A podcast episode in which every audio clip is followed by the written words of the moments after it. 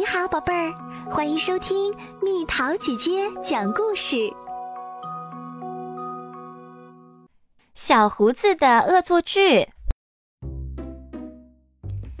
梅多尔是邻居家的狗，小猫小胡子真是受够它了。只要一见到小胡子，它就紧紧地跟在后面，还不停地大声叫唤。小胡子吓得背上的毛都竖起来了。为了不再被它吓到，小胡子只好躲起来。等着瞧吧，小胡子嘀咕着。以牙还牙的时候到了，他也要让那只大笨狗尝尝害怕的滋味。小胡子想到了一个好办法。他这只小猫咪要伪装成大狮子，来见识一下小胡子发怒的样子吧。首先，我需要一些浆糊，这罐蓝莓酱正好可以派上用场。糟糕，小胡子一不小心把瓶子打翻了，桌子上留下了一大片黏糊糊的蓝莓酱。然后去稻草堆里打个滚儿，哎呦，还有点扎得慌呢！小胡子开心地叫了起来。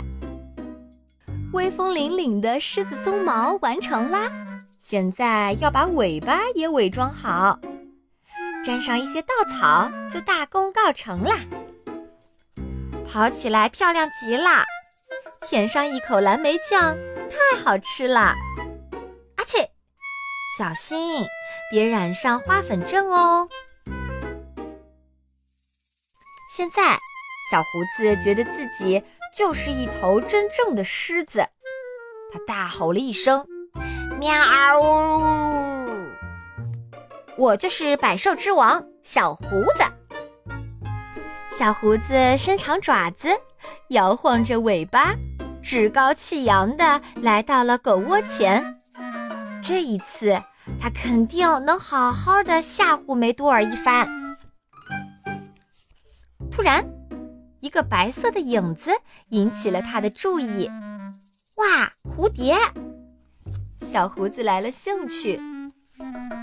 他弓起背，长长的胡子往前伸着，肌肉绷紧，准备用力一扑。哪知道他刚向前一冲。前腿就被稻草绊住了，小胡子一头栽了下来，摔在了草地上。等他再抬起头来时，蝴蝶早就飞走了。哈哈，你可真逗啊，小胡子！梅多尔在一旁笑出了声。你这身稻草人的装扮可真不错，我们一起玩怎么样？梅多尔凑到小胡子跟前。友好的舔了舔它。哇，味道棒极了！我敢肯定，你用的是蓝莓酱。梅多尔说：“太好了，你会引来很多苍蝇的。”梅多尔接着提议：“我们来比赛抓苍蝇，怎么样？”小胡子不再生气了，他们一起高高兴兴地玩起了抓苍蝇的游戏。他的狮子装扮有没有成功也没那么重要了，梅多尔成了他的朋友，这让他开心极了。又到了今天的猜谜时间喽，准备好了吗？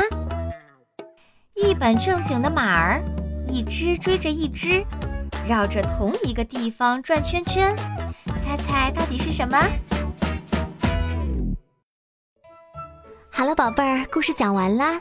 你可以在公众号搜索“蜜桃姐姐”，或者在微信里搜索“蜜桃五八五”，找到告诉我你想听的故事哦。